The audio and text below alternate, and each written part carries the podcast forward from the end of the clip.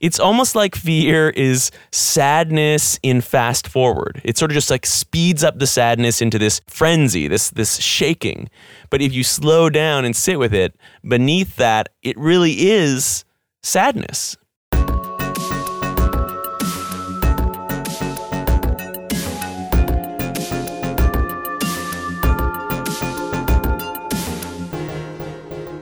Getting discomfortable with fear. I'm currently recording this episode from a bedroom in an Airbnb in Mexico. So if you hear birds or random wind sounds or people laughing or babies crying, I apologize. I just finished a week of volunteering with a charity called All Hands and Hearts. They are a disaster response charity that goes to places that have experienced earthquakes or tsunamis or hurricanes, and they help people rebuild schools or gut houses, things like that. I was basically working as an unskilled manual laborer, which is not something that I've ever done before.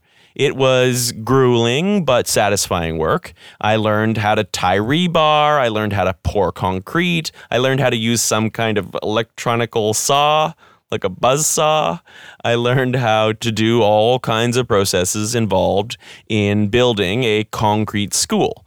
I was in a small town in rural Oaxaca, and we were rebuilding an elementary school that had been damaged in a major earthquake in 2007. Volunteering for All Hands and Hearts was a great experience. I wish I had have stayed longer, in fact. This program drew me to come because I love Mexico. I love working on learning some Spanish, and I felt like it would be a good way to give back to this community that I really adore. So, All Hands and Hearts seemed like a perfect combination of all the things I wanted to do. And if you're interested in learning more about them, I'll put a link in the show description. But I don't necessarily want to talk about the volunteering itself, though I think volunteering is great. I want to do more of it, and I encourage you to do it as well. But what was most interesting about it was how scared I was leading up to it. And it got me thinking a lot about fear. To me, shame is a form of fear, essentially.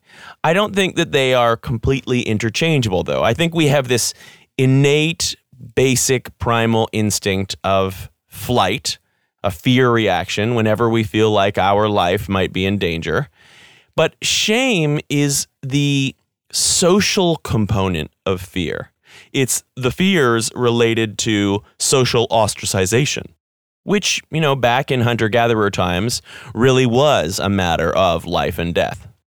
And given that we are social animals, shame is a particularly powerful, potent, and important brand of fear because it connects with all of our most important relationships, all of our loves, all of our families, friends, and so on. And what makes shame a really interesting brand of fear is that you don't want to talk about shame because talking is social. By admitting that we feel shame, it brings up all this shame because we feel that if we experience shame, it's for a reason. So to admit to shame seems to imply that we are admitting to having done something wrong or admitting to some kind of deep inner defect, etc. Whereas talking just about basic survival fear, though somewhat taboo if you're trying to be like the strong man type, is is not quite as scary as talking to people about shame. Yeah, there was a snake on the beach the other day. This is true, and I was scared of it. That's not as hard to admit as when I screamed like a little kid on the beach because of the snake, I was worried that all of you judged me and didn't want to be my friend anymore. That's the difference between shame fear and fear fear. There were a couple types of fear going on when I think back to the lead up to this week of volunteering. It was something I had never done before. And it's in a very rural part of Oaxaca, which is not the safest state in Mexico. And all of the guides that the volunteering company sent to me were like talking about all these roadblocks and never go out at night and travel in pairs, which I definitely wasn't. It made it sound like I was going into an extremely dangerous place to do something I had never done before, i.e., construction.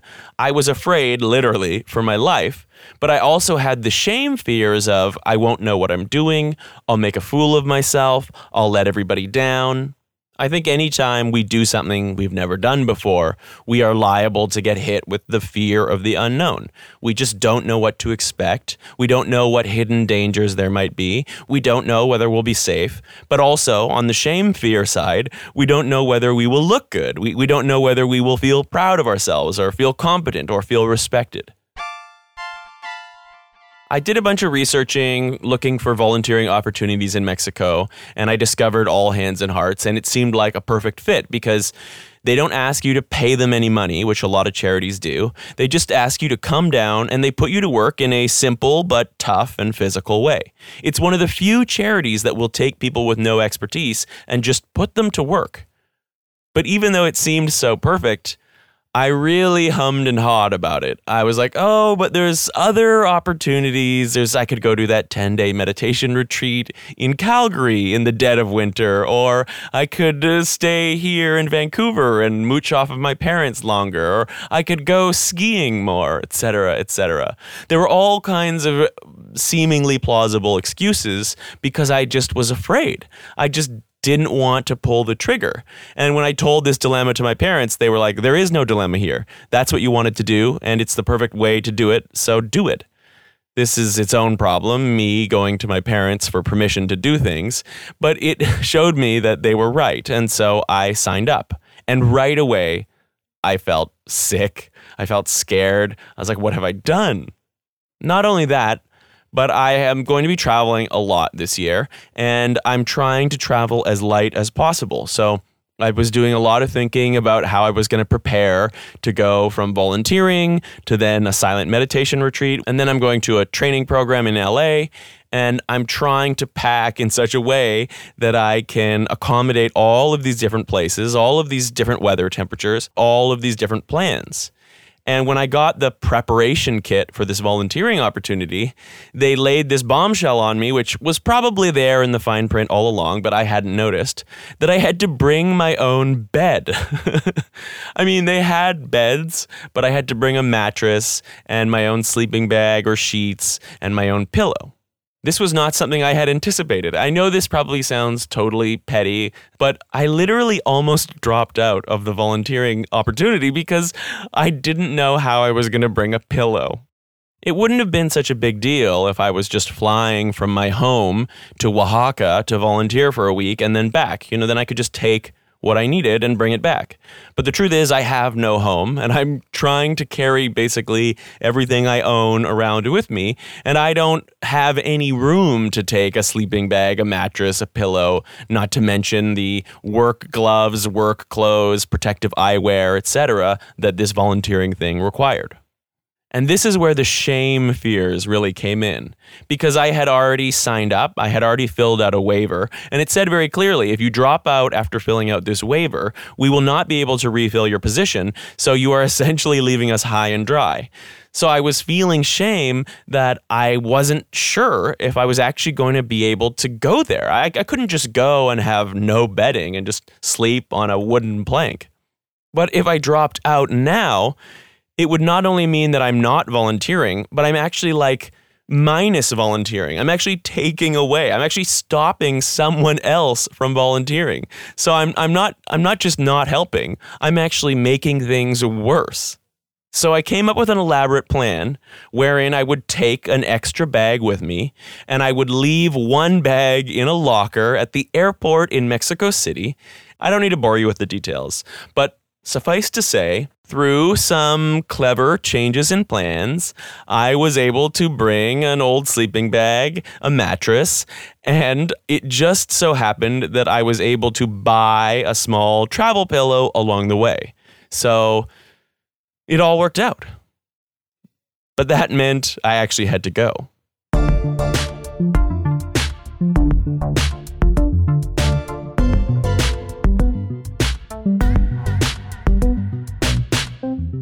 The other thing I noticed leading up to this adventure with volunteering was that fear really gets worse as it gets compounded. I mean, that probably makes perfect sense. But when you're feeling general fear about an upcoming adventure, an unknown, any little stressor that you add on top becomes magnified. And it really only takes like one big fear plus two or three minor stressors to kind of break you. And you just sort of declare fear bankruptcy. You're like, this is too scary. This is too stressful. Even though in isolation, I could probably solve all of these problems, when you put them all together, that emotion and intensity feeds off of each other and it feels insurmountable. So I was full of fear. But then I was like, fear is uncomfortable. And I have a podcast all about how much I love being uncomfortable. So, actually, this is a rare and exciting opportunity for me to explore an emotion that honestly I don't encounter that often. I, I, there's, there's not that many situations on a day to day basis where I feel like I encounter as much fear as this volunteering thing was bringing up. I started telling everyone how afraid I was, and people were like, "You're you're joking, right?" And I was like, "No, I'm not joking." My mother actually sent me a quote from Buddhist master Chogyam Trungpa. He says, "Going beyond fear begins when we examine our fear." Our anxiety, nervousness, concern, and restlessness. If we look into fear, if we look beneath the veneer, the first thing we find is sadness beneath the nervousness. Nervousness is cranking up, vibrating all the time. When we slow down, when we relax with our fear, we find sadness, which is calm and gentle. You might think that when you experience fearlessness, you will hear the opening to Beethoven's Fifth Symphony or see a great explosion in the sky, but it doesn't happen that way. Discovering fearlessness comes from working with the softness of the human heart. I think that he's right. As I thought about my fear and sat with it and just sort of felt it, beneath it, there really did seem to be sadness welling up inside of me.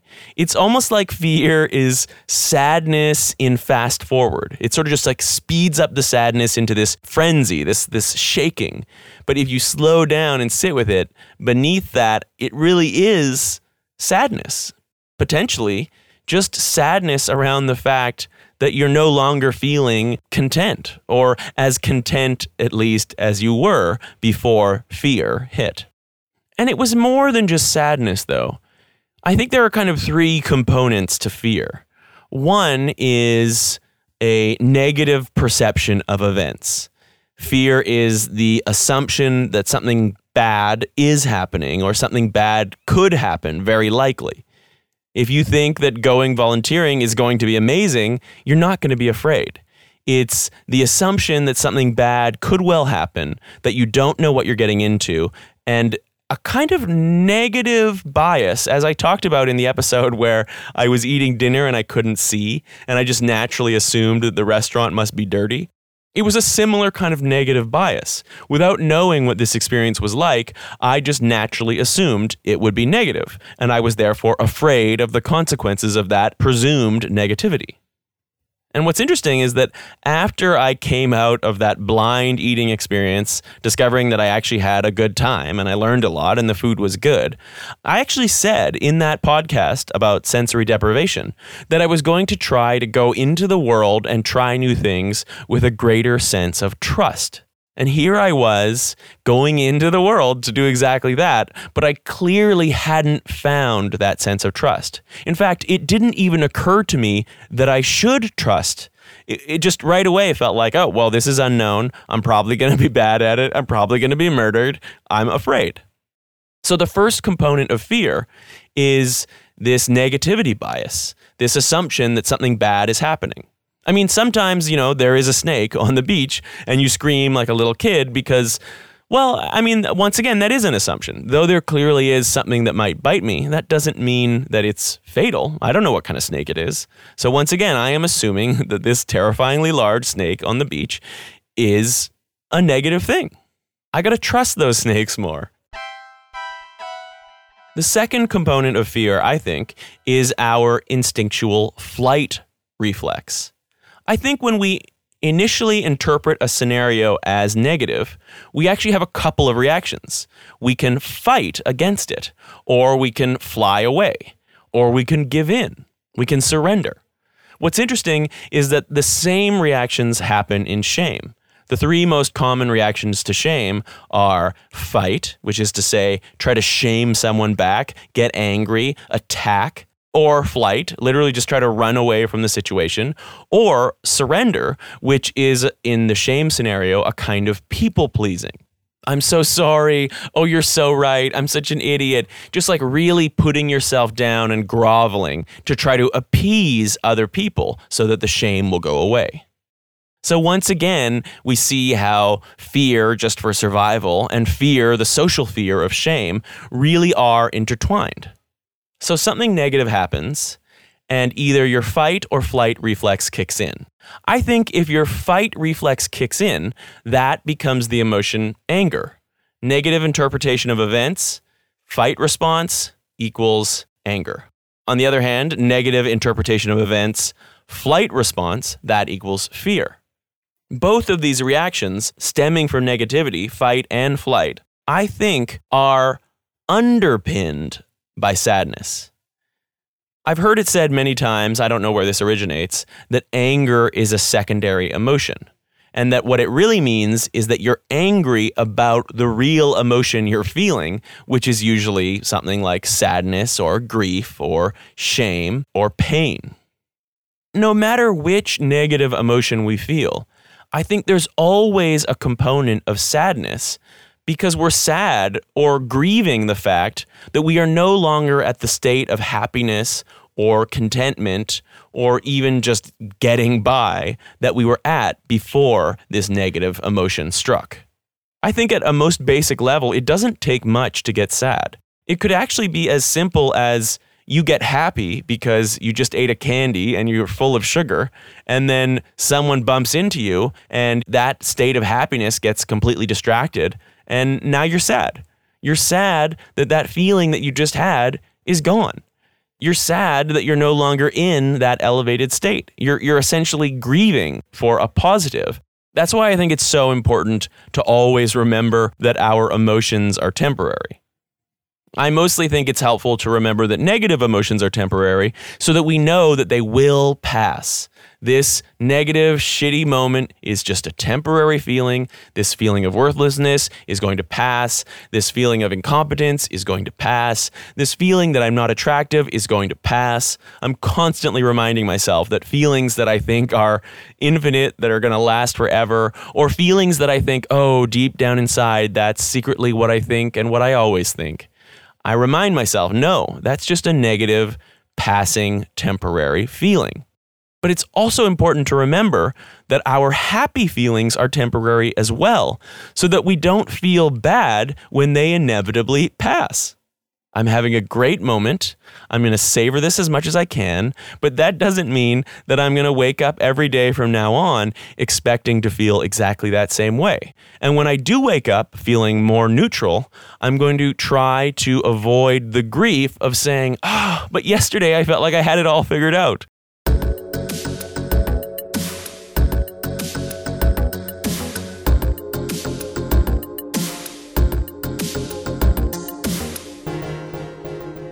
So to me, fear boils down to a negative interpretation of events coupled with a flight reflex and sadness. It's those three things. And keeping that in mind makes it a lot easier for me to deal with fear. Because one, I can start by looking at this negative interpretation. Why do I think something bad is going to happen as I'm heading to this volunteering thing? Why do I assume I'm going to be incompetent at it? I don't know. I can't predict the future. I may well be incompetent, but it's just as likely that I won't be incompetent. Those are both totally equal potential assessments of the future. And when I'm given two totally equal possible assessments of the future or even of the present, if I'm given two totally equal interpretations, one being negative and one being positive, I'm always going to choose the positive if I can, because logically it just doesn't make any sense to choose the one that is going to decrease my well being, given that it is just as likely as the positive interpretation that is going to improve my well being. Even if the negative one turns out to be right, I will have been happier leading up to it. I still will probably have a net gain of well being.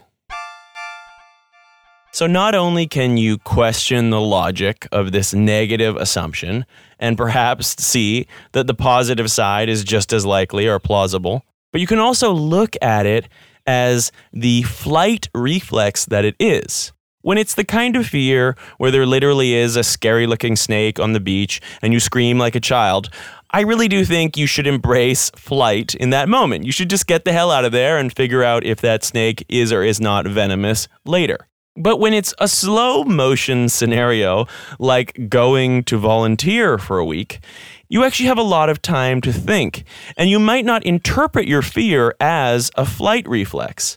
But really, that's what it is my brain is finding all these excuses for why I cannot go, which is essentially another way of saying scream like a child and get the hell out of here. If you go on that volunteering trip, you're going to feel shame, you're going to look bad, or you might even get murdered. So, when you conceptualize that fear as a flight reflex, you realize that your brain is actually working against you all of the thoughts that are popping up are not actually trying to solve the problem of how am I going to take a bed to Mexico. Your brain is working overtime to find excuses for why you shouldn't go at all. So when I recognized that that was actually a slow motion flight reflex, I was able to disregard what my brain was saying and say, you know what? I could put this energy into solving the problem of taking a bed to Mexico rather than thinking of all the reasons why I shouldn't go.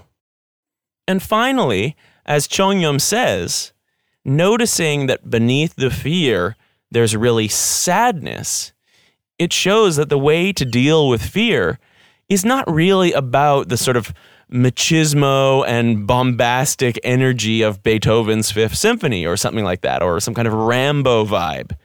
It actually is about sadness. It's about tenderness. It's about dealing with hurt and loss and something a lot more sensitive and intimate. And you can deal with sadness just by feeling it, just by being mindful of it. I'm feeling sad, and that's okay. Why? Probably because a minute ago I was feeling better. And then I got accepted into this volunteering thing, and that feeling of contentment and safety evaporated. And so I'm a bit sad about that. No big deal. That's okay. I find that when I acknowledge and accept a feeling of sadness, especially if I can pinpoint where it's coming from, it usually is like, cool, thanks, AJ. You heard what I was saying. I'm out. Peace. And I'm like, bye, sadness. Thanks for coming. Good to see you. And sadness is like, no worries. You'll see me again. And I'm like, cool. So I had a lovely few days dealing with the fear of something which admittedly is quite a first world problem. But that doesn't really matter. It doesn't really matter what I was afraid of. It just matters that I was afraid that's a human experience that we all feel for different reasons. And you might be afraid of very different things, but it all comes down, I think, to those same three components that negative interpretation of events, a flight reflex, even if it's in slow motion, and good old sadness. So I went volunteering. And it wasn't scary at all, and nothing terrible happened. And it was an amazing experience, and I'm definitely going to do it again.